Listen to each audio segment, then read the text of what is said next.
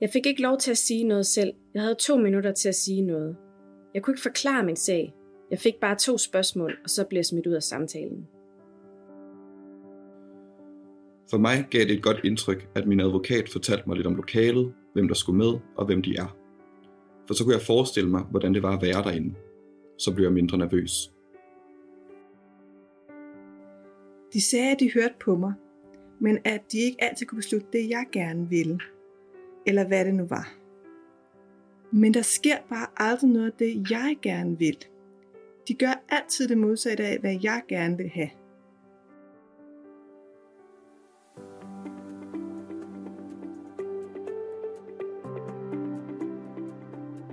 Du lytter til Ankestyrelsens podcast-serie Ankestyrelsen undersøger.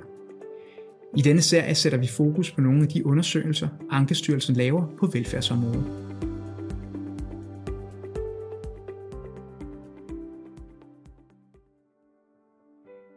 De citater, du lige har hørt, stammer fra børn og unge, der har deltaget i et eller flere møder i et kommunalt børn- og ungeudvalg i Ankestyrelsen eller i byretten i forbindelse med, at de er blevet anbragt. Nogle af de mest indgribende afgørelser i sager om udsatte børn og unge træffes på et møde i kommunens børn- og ungeudvalg. Det gælder for eksempel afgørelser om at anbringe et barn eller en ung uden samtykke. Hvis forældrene eller barnet selv klager over afgørelsen, finder der endnu et møde sted i Ankestyrelsen. Og hvis der også klages over denne afgørelse, vil der finde endnu et møde sted i byretten. Både til møder i kommunen, i Ankestyrelsen og i byretten har børn og unge over 12 år mulighed for selv at deltage og udtale sig. I dette afsnit ser vi nærmere på en undersøgelse om, hvordan børn og unge oplever de her møder. Med mig i dag har jeg Rebecca Bille, som har været med til at lave undersøgelsen. Velkommen til dig, Rebecca. Jeg er selv vært for dagens podcast, og jeg hedder Tejs Ott Nielsen.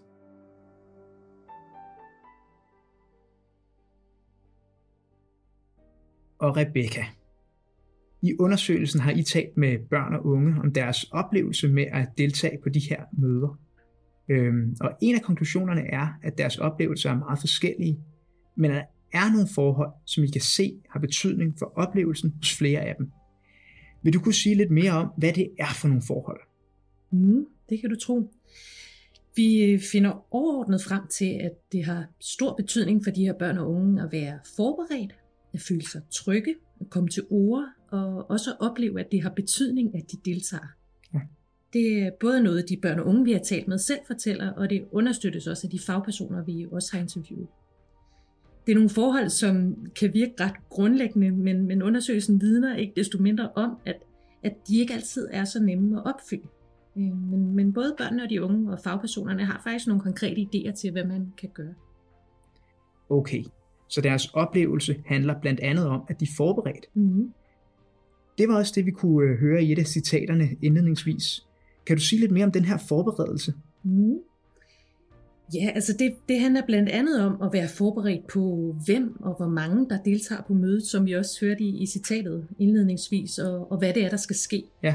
Øh, det ved de for eksempel, hvis de har prøvet det før, så det, det kan man sige, det hjælper på den her del med at være forberedt. Men det kan også være noget viden, de, øh, de får fra deres advokat inden mødet, er der mange, der fortæller.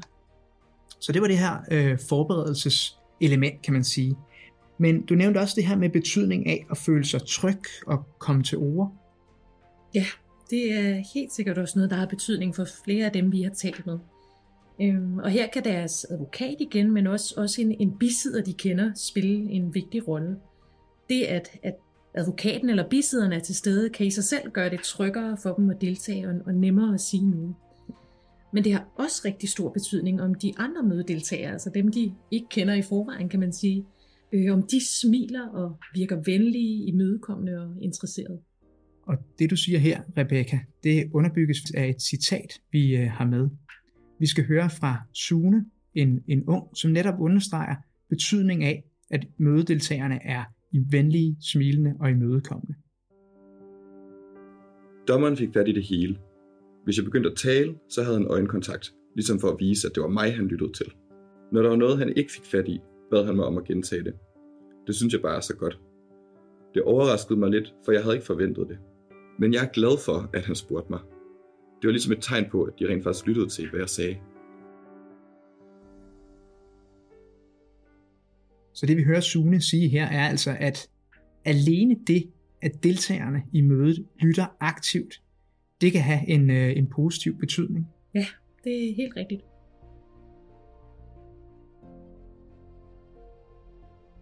Rebecca, det øh, sidste overordnede forhold, du øh, nævnte før, øh, det er, at, at det betyder noget at opleve, at det har betydning, at man deltager.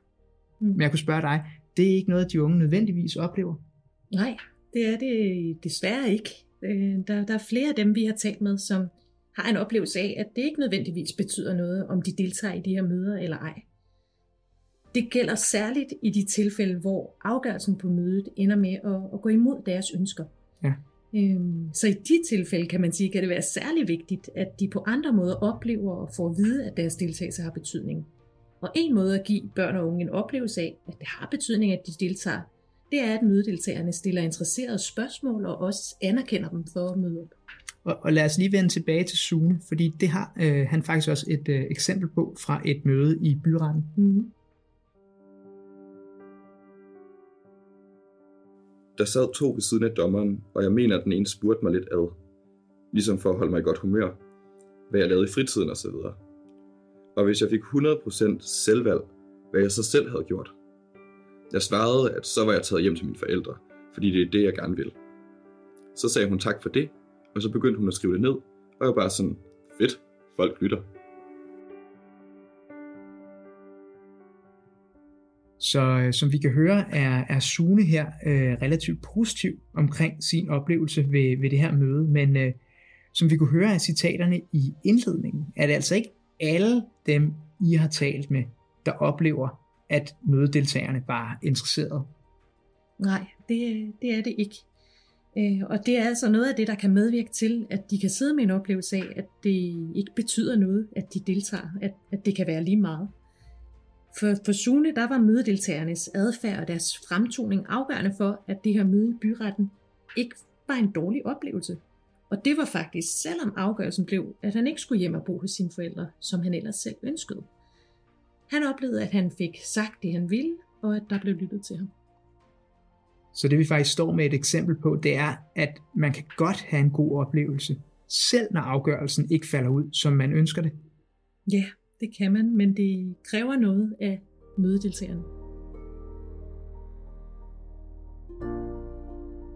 I øh, den her undersøgelse har jeg også spurgt børnene og de unge og fagpersonerne, om der er noget, man kan gøre anderledes på møderne, og som måske kan bidrage til, at børn og unge får en bedre oplevelse. Øh, og det har de nogle forslag til. Kan jeg, kan jeg få det til at sige noget om de her forslag?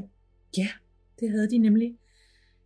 Det er værd at nævne i den sammenhæng, at de fagpersoner, vi har talt med, som er nogen, der ligesom har siddet med til mange af de her møder, de lægger vægt på, at man alle tre steder, altså både i børn- og ungeudvalgene og i Ankestyrelsen og i byretten, allerede tager mange relevante hensyn.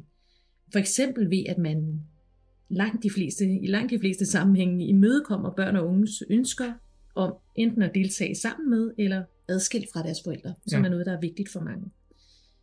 Men i forhold til forslag til forbedring, så handler et af dem om, at det skal være endnu tydeligere for børnene og de unge, også forud for et møde, at det er vigtigt for mødedeltagerne at høre deres mening, men at afgørelsen er baseret på meget andet end deres mening. Øhm, så er der også forslag om at, at sætte mere fokus på det her med, at alle mødedeltagere skal være imødekommende og lytte aktivt.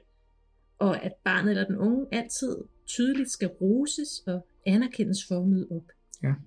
Gerne, men, men ikke nødvendigvis kun ved mødes afslutning. Men, men det er også en god idé ved mødes afslutning, så det er det, de tager med sig derfra, når de går. Ikke? Det, er, det er nogle af forslagene, men der fremgår flere af rapporten.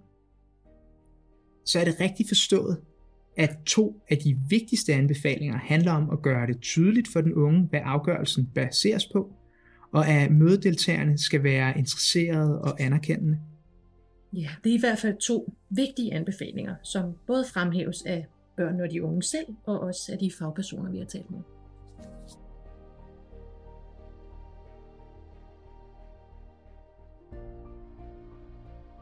Rebecca, vi, øh, vi nærmer os afslutningen, men, øh, men her mod slutningen kunne jeg godt tænke mig at høre dig, om øh, undersøgelsen har givet anledning til noget videre arbejde. Ja, altså her i Ankestyrelsen har den i hvert fald allerede givet, givet stof til eftertanke. Vi er jo løbende optaget af, hvordan vi holder vores børnemøder på den bedste måde, og, og derfor drøfter vi også løbende, om, om rapporten giver anledning til at gøre noget anderledes. Øh, vi skal sørge for, at vi altid er opmærksomme på at vise barnet eller den unge, at vi lytter og interesserer os for, hvad de har at sige. At deres deltagelse er vigtig, både når afgørelsen bliver, som de ønsker, og når den ikke gør. Og derudover indgår rapporten jo som en del af vidensgrundlaget for det arbejde med noget ny lovgivning på børneområdet, som Social- og Ældreministeriet er i gang med. Og her til allersidst, kan vi så ikke lige få opsummeret de overordnede konklusioner i undersøgelsen? Jo. Altså helt overordnet er det jo en, en konklusion, at det er meget forskelligt, hvordan børn og unge oplever de her møder. Øh, vi kan så sige, at, at det blandt andet afhænger af, hvor godt de er forberedt, om de føler sig trygge, om de oplever, at de har mulighed for at komme til ord, og om de oplever, at det har betydning, at de deltager. Og forslagene til, hvad man kan gøre bedre, handler blandt andet om mødedeltagernes fremtoning og om, at de viser interesse for det, barnet eller den unge oplever og ønsker. Og også om at sikre, at børn og unge tydeligt får at vide, at det har betydning, at de deltager. Mange tak for det, Rebecca. Og tak til dig ude bag højtaleren, fordi du lyttede med. Du kan læse undersøgelsen Børn og unges oplevelser af møder i børn- og ungeudvalg og klageinstanser på Ankestyrelsens hjemmeside. Her kan du også finde flere podcasts om Ankestyrelsens undersøgelser. Hvis Ankestyrelsens hjemmeside ikke er der, du normalt finder dine podcasts, kan du også finde Ankestyrelsens podcasts på iTunes og Spotify. Igen, tak fordi du lyttede med.